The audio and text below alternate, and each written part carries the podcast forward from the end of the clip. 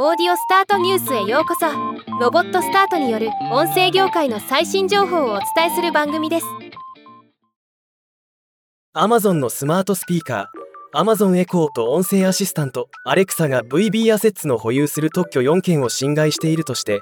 デラウェア州連邦裁判所は Amazon に対して4670万ドル日本円でおよそ71億円の支払いを命じたそうです。今日はこのニュースを紹介します。訴えを起こした VB アセッツはもともとボイスボックステクノロジーズで後に音声認識大手ニュアンスコミュニケーションズ傘下となった会社。ちなみにニュアンスコミュニケーションズはマイクロソフトが2021年4月に買収しています。今回の特許訴訟の概要は VB アセッツの保有するネットワークで調整された会話サービス会話音声ユーザーインターフェースの提供。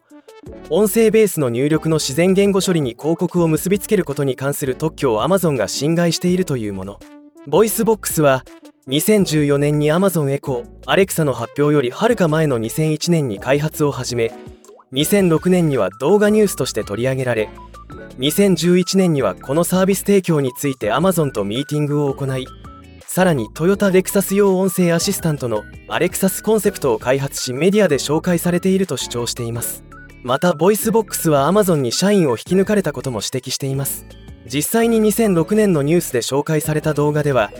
音声アシスタントのやり取りができていることも分かります。Amazon にはまだ判決に対して控訴する時間があり最終的な結論は確定していません。また動きがあれば紹介します。ではまた。